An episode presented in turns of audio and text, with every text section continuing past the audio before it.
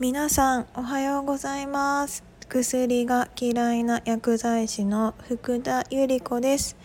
と昨日はチャット GTP のお話をさせていただきました。けれど今日はまたちょっと違うお話をしたいなと思います。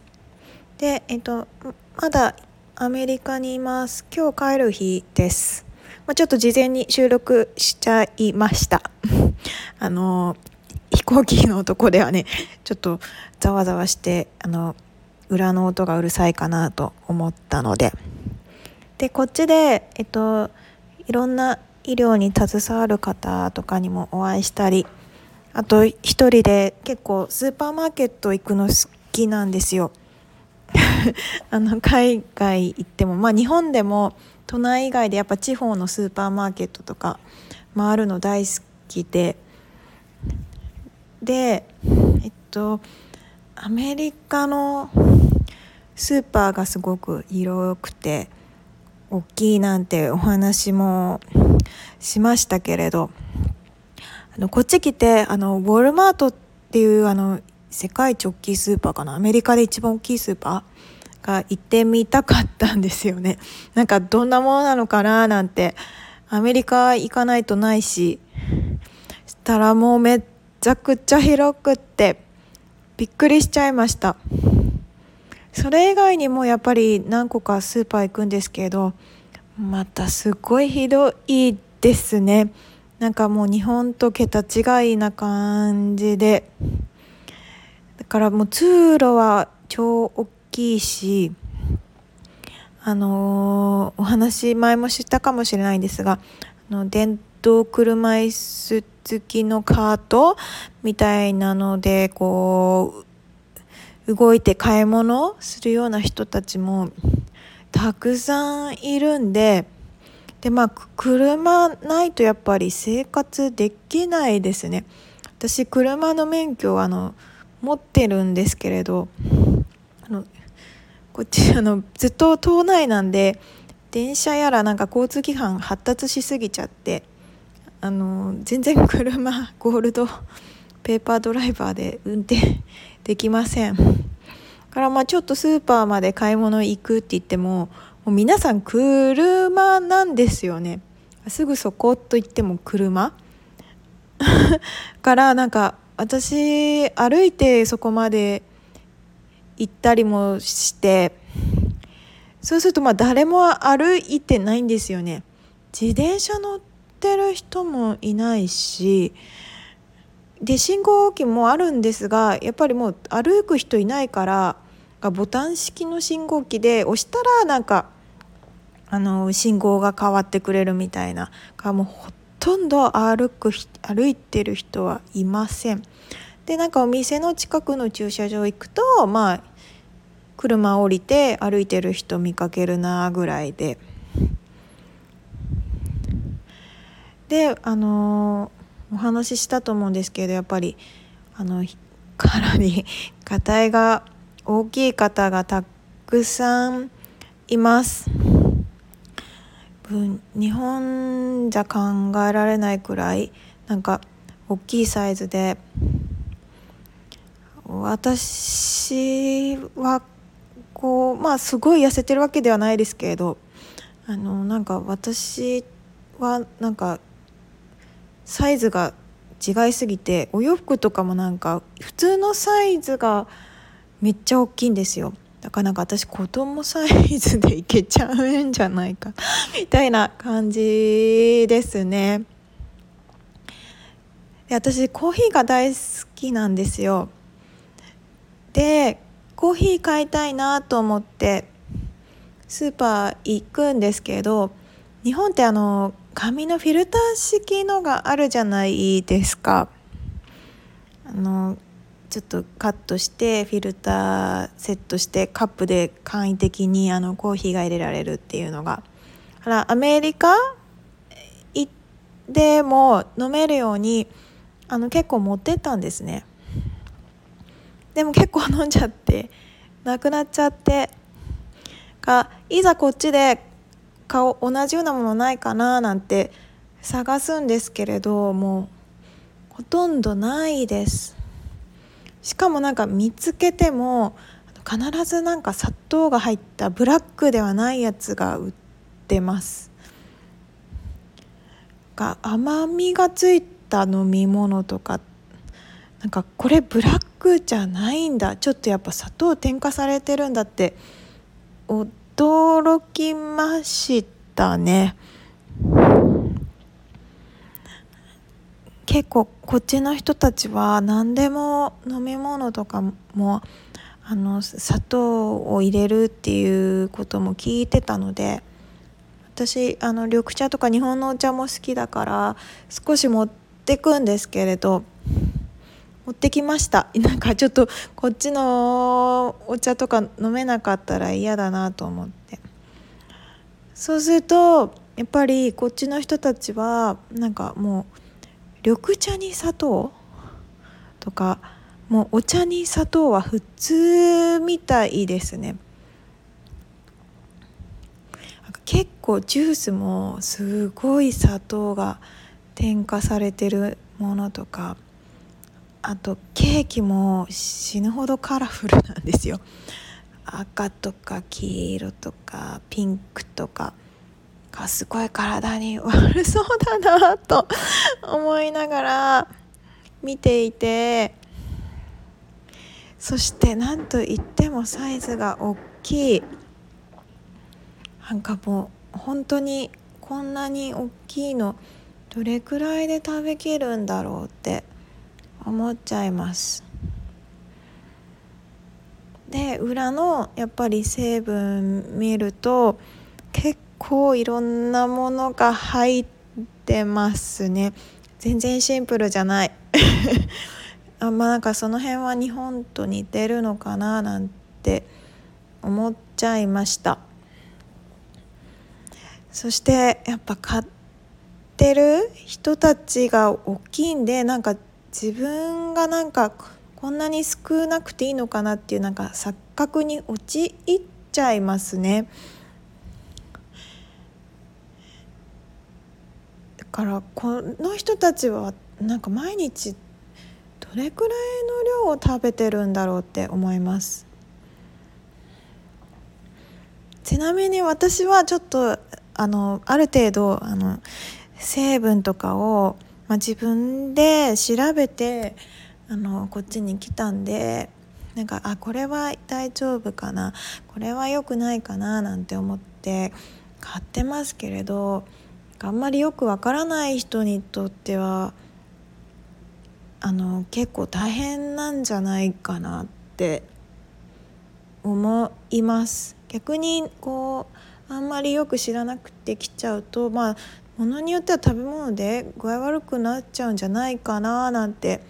やっぱり思いますね。ただとあの今そのドクターの方のお家に泊まらせてもらってるなんてあの話もしましたけれどの入院食はどうなんだろうってちょっと思ったんですふと。ねあの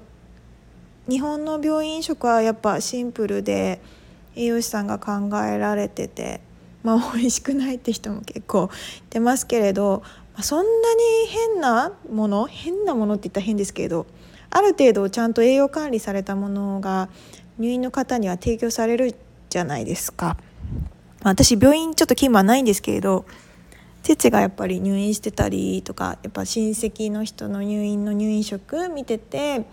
まあ美味しくはなさそうだけどそんなになんか体に悪そうなものは出てこないなっていうものは見てきてはいるのででこっちもまあ入院患者のねお食事を実際に見たわけではないんですがお医者さんに聞くと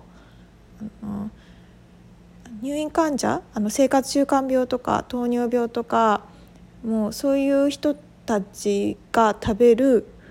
食事はあのファストフードとかサンドイッチとかあとソーダのジュースとか甘いジュースとかあそれをなんか自分が食べたいだけ好きなようにとって食べるっていう仕組みなんだそうです。入院してる方がですよ。ちょっと私想像つかなくって。えそれで糖尿病良くなるわけないよねって。え食事のその栄養士さんとかいないのみたいな。話をしたら栄養士自体も別にあのや栄養士だからといってすごい健康的で痩せてるというわけではなくやっぱりほとんど肥満だそうなんですね。から別に栄養士もなんかそういうことをきちんと説明するわけでもなく入院患者入院患者であのファストフードとかそういったものを以外の健康的な食べ物を食べると怒り出しちゃうそうなんです多分もうそういったものの中毒ですよね。その成分による中毒性みたいなものから離脱できない状態なんであのもう暴れちゃうのかな。あのこれは私の想像ですけれど怒り出しちゃうから、まあ、そういうのを与えざるを得ない。してなんか食なんか病院の方が使う食堂だったりそういうところももうファストフードだったり、あの、ジャンクフードだったりっていうものだそうなんですね。そして何といっても あの治療しなきゃいけないお医者さんがそういったものを食べてるからもちろん太っていて患者さんもねやっぱり先生の言う通りに先生を見てというか、まあ、先生の指示通りに治療するわけなんですけれど、まあ、指導する人が結局そんな状態なんであの全然良くならずに入院して退院してはもう一回入院してっていう繰り返しだそうです。私もあの大学の時に病院実習があってあの生活習慣病の糖尿病とかのところにも行きましたそうするとあこの人糖尿病であやっと退院したんだなんて思ってたらまた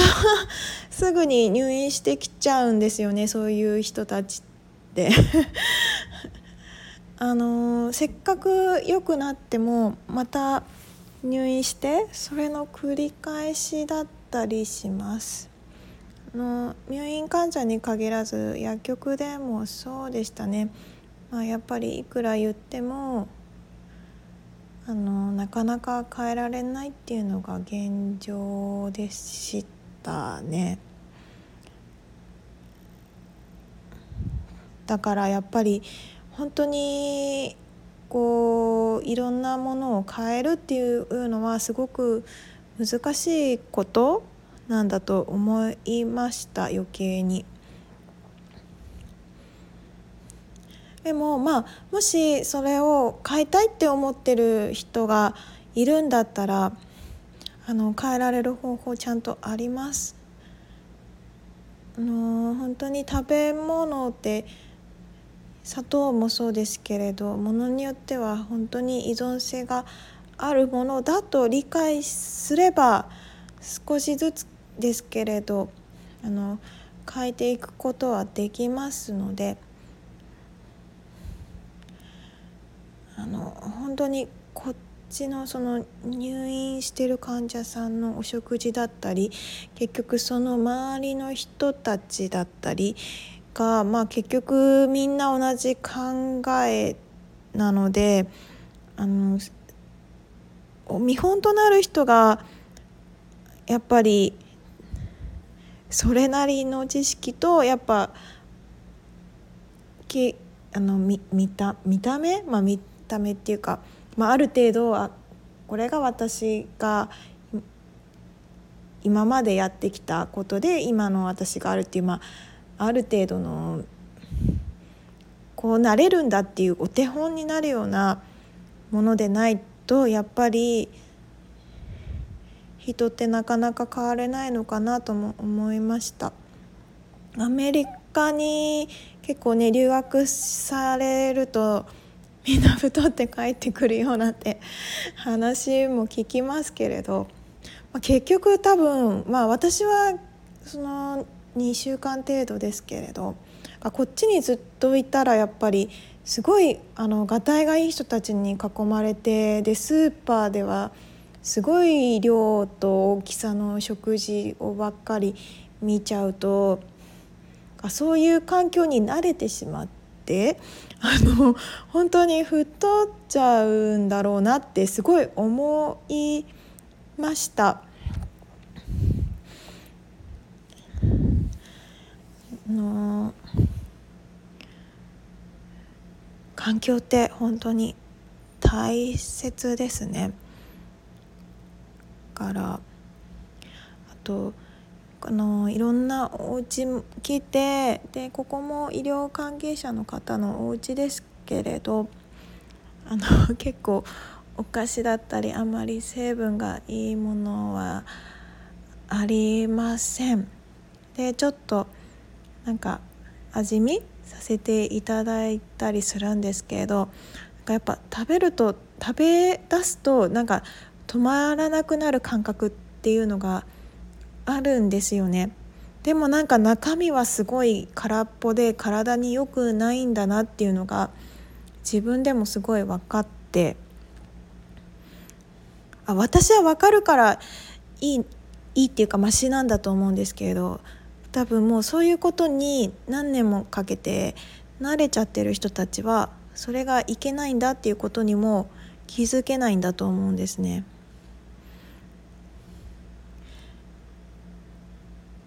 なのであの、もしこれを聞いて 今から改善しようかなって思ってる人たちはあの、まあ、どうしてそういうのが、まあ、痩せたいと思ってる人も含めてどうしてそういうのが食べたくなっちゃうのかそれにはちゃんと理由があって依存性があるっていうことをぜひ知ってもらうと少しずつ食事量が減らせるんじゃないかなと思います。そしてやっぱり健康的な生活にもなれますね。の私ふとアメリカに来て思ったことがあるんですよ。あのディズニーアニメの「ウォーリー」ってご存知ですかね。か近未来の地球みたいな。アメリカのアメリカなのかな。人はみんな機械に頼っちゃって食べ物はこう機械が降りてきて口に流し込むだけみたいな。でみんな丸々と卵のように太って手足とか腰とか一切なくてで車でずっと移動し続けてなんか人が退化していくみたいな 話なんですけれどなんかその世界に私今来ちゃってるなって思いました。きっと作った方もそういうのをイメージされて作ったんだろうなって すごい思っちゃいました。なんか将来的にはまあそういう世界もならなくはないよなと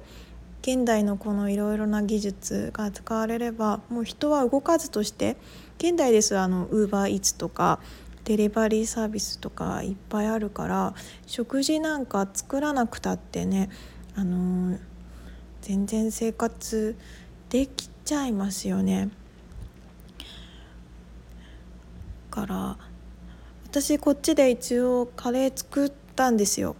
この間。初めてまあなんか調理場使わせていただけて作りました。あの結構野菜いっぱい使ったらあ美味しいとは言ってくださったんですが、まあ、正直口に合ってるかはわからないですけれど。あのなんかこういう食事はほとんどしないようなことを言って出ましたね。かの夜ご飯とかもまあご夫婦で忙しいからかタコスのお店行って買ってでまたそれもまた一人前がすごい量なんですよね。あの 結構な量でした一応サラダ的なので私は頼みましたけどであでもこれだけでも結構お腹いっぱいだよななんて思いながら「サイズ1つだけなんですか?」なんて聞いたらまあやっぱ1つだけででそのそこでもうなんかもうこれでかなりお腹いっぱいになるよななんて思いながらもう一つお店行ったんですよ。の旦那さんの方とお友達があの韓国のタピオカジュースすごい甘いやつですね。もう買ってて。あこんなこれこんなに量が多いタコスとかのあれにあタピオカジュースかみたいな 感じでした。多分すごい、まあ、カロリーもすごいけれどね栄養価はどうなんですかね。ちょっとうんって思いながら見てたんですけれどでまああのー、結局その方もお医者さんですがやっぱりそういう生活をしてらっしゃるから多分食事の指導とかはねしそういうことはできないですよね。のもう一人お医者さんでその人はガリガリなんですけれど、まあ、その人もその人はすごく食事に関しては詳しいです。あこれはいけないよね。分かってるんだけど食べちゃうよねみたいな感じで出ました。なんか分かってるんだけど食べちゃう。体に良くないのは分かってるけれど食べたくなっちゃう理由も分かってるんだけど手軽だしやっぱり食べちゃうみたいな感じで食べてました。まあそんな人でもやっぱそうやって食べちゃうからあのー本当に食事難しいですね。私もその空っぽなんだけどやっぱ空っぽな中身がないような食事でもちょっと口にしちゃうとあまだいけるまだいけるっていうこの感覚に錯覚に陥ってなんかすごく食べたくなっちゃうのが分かります。見るとやっぱりちょっとすごい成分です。からこれが延々と食べさせる原因で太っちゃう原因でアメリカの国民病になっちゃう原因なんだなってすごい思いました。日本はねそう思うと病院食もあのちゃんとしてるしあのすごい肥満の方が多いわけではないのでそれでもやっぱりあのー、体にあんまり良くないものっていっぱい売られてきてます。なんか年年を重ねるごとに昔はこんなんじゃなかったのにどんどんなんか体に悪いものがどんどん増えてるなってすごい感じます。でもそういうのって結構医療関係者でも知らない人多いので特にこっちで思ったことはやっぱ炭酸とかあの私も大好きだったんですよ。あの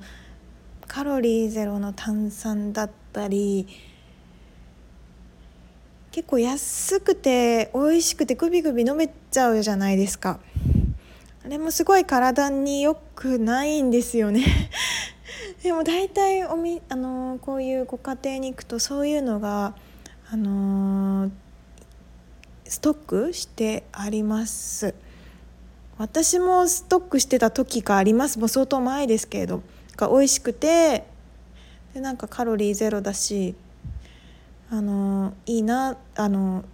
すっきりするしなんて言って飲んでた時期もありました。やっぱりそれにも依存性があるのでその時は何でやめられたかちょっと覚えてないんですけれど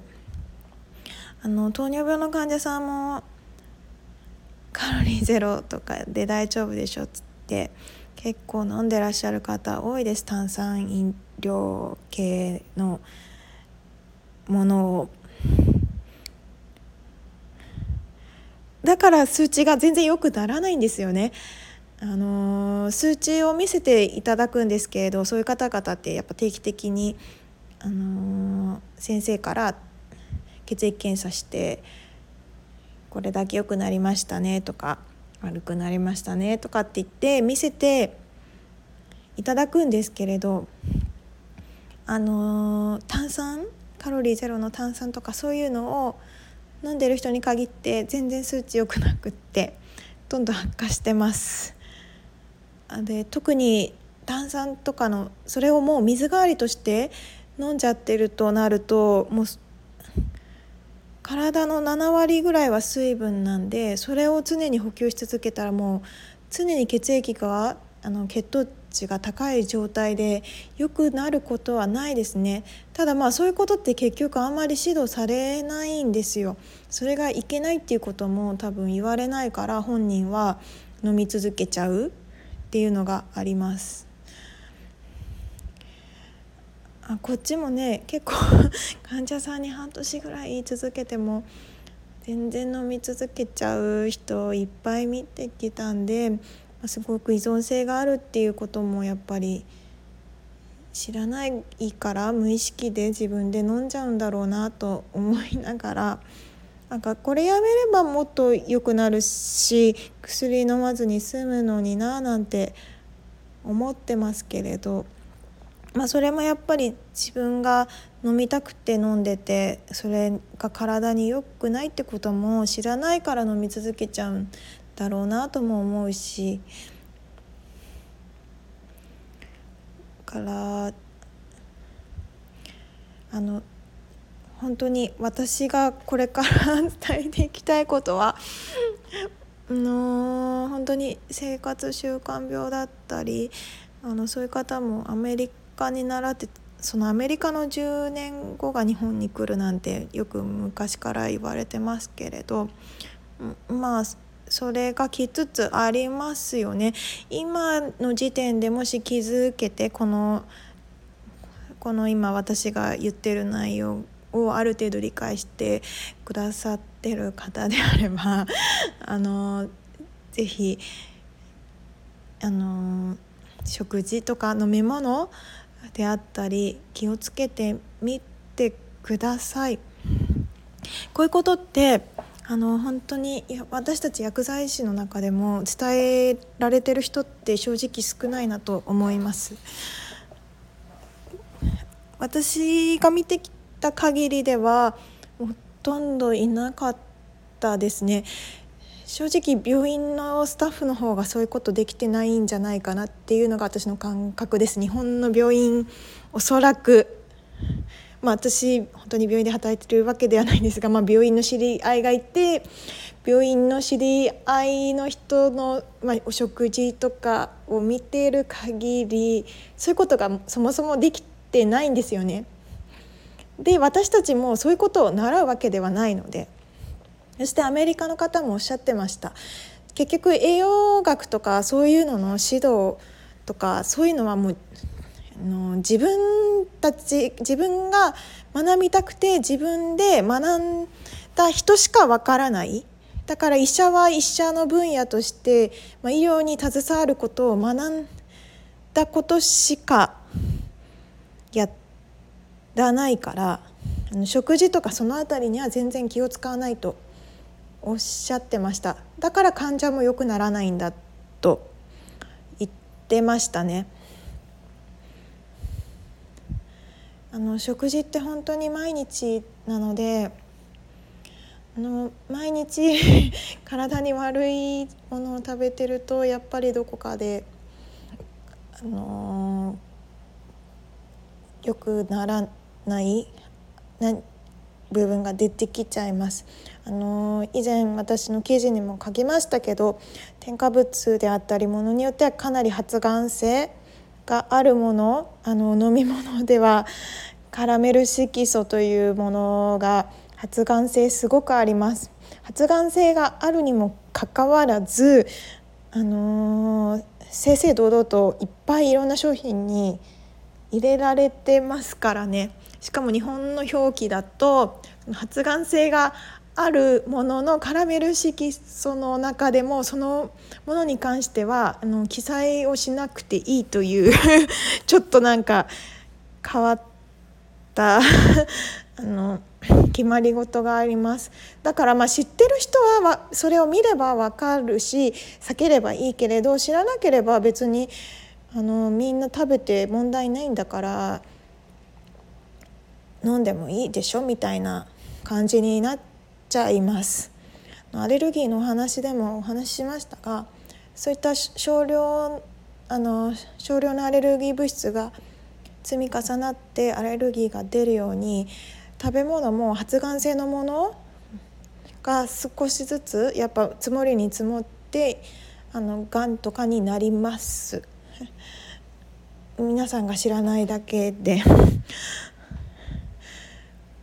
なんでもし知ってるんだったら避けるべきだしあの避けられればがんになるリスクも減らせます。がん以外もですねあの、まあ、避けててもなっちゃう場合もありますそれはちょっとねどうしようもないですけれどもただもし避けられるとしたらあの避けるべきかなと思います。これは私たちが知ってるか知らないかですしあのぜひ知識を蓄えて自分の身は自分で守りましょう。そして小さい子供お子さんとかがいる方はあのぜひお子さんにも少しずつ教えてあげてください。子供は特にわからないですからね。大人が分かってないことは子供に教えられないし大人もやっぱりある程度知識をつけてあこれは今後食べちゃダメなんだよとかって教えてあげてください。結構あの子供のお菓子とかも年々甘みが増してるんですよ。あの気づいてる人は気づいてるんですけれどあの結構成分がどんどんやばくなってます。あの私と同い年の子供がいる友達にもあったんですけれどその子もお菓子好きででも昔こんな有名メーカーのこのお菓子こんなに甘くなかったよねって言ってましたやっぱり甘みがどんどん増して美味しくなるように改良されてるんですがその改良が添加物を改良して、まあ、さらに添加物を添加したりとかでで今いろいろ値上がりしてるじゃないですか。いろんなものがね 戦争だったりそういうのでだからあのー、なるべく日本の会社は値段を上げずにいかに中身のコストを削るかその削るかっていうのが添加物であったりします本当のものを使わずに、まあの、安く済む原材料に変えちゃうんですよね。そうするとまあ消費者も結局値上がったから買わなくなっちゃうっていうのが日本人の典型的な例なので買われなくなっちゃうよりは買ってほしいからでかつ依存性があればもっと買ってもらえるしっていう感じで簡単に食品業界の人たちは添加物だったりを加えてあのみんなが気づかないうちにひっそりと中毒性がある食べ物に変えてたり体にない良くない食べ物にひっそりと変えられたりします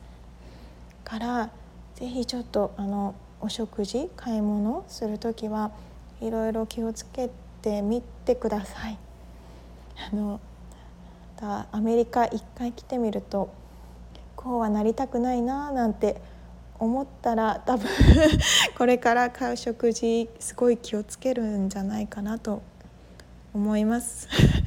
私が来てすごくそう思いました。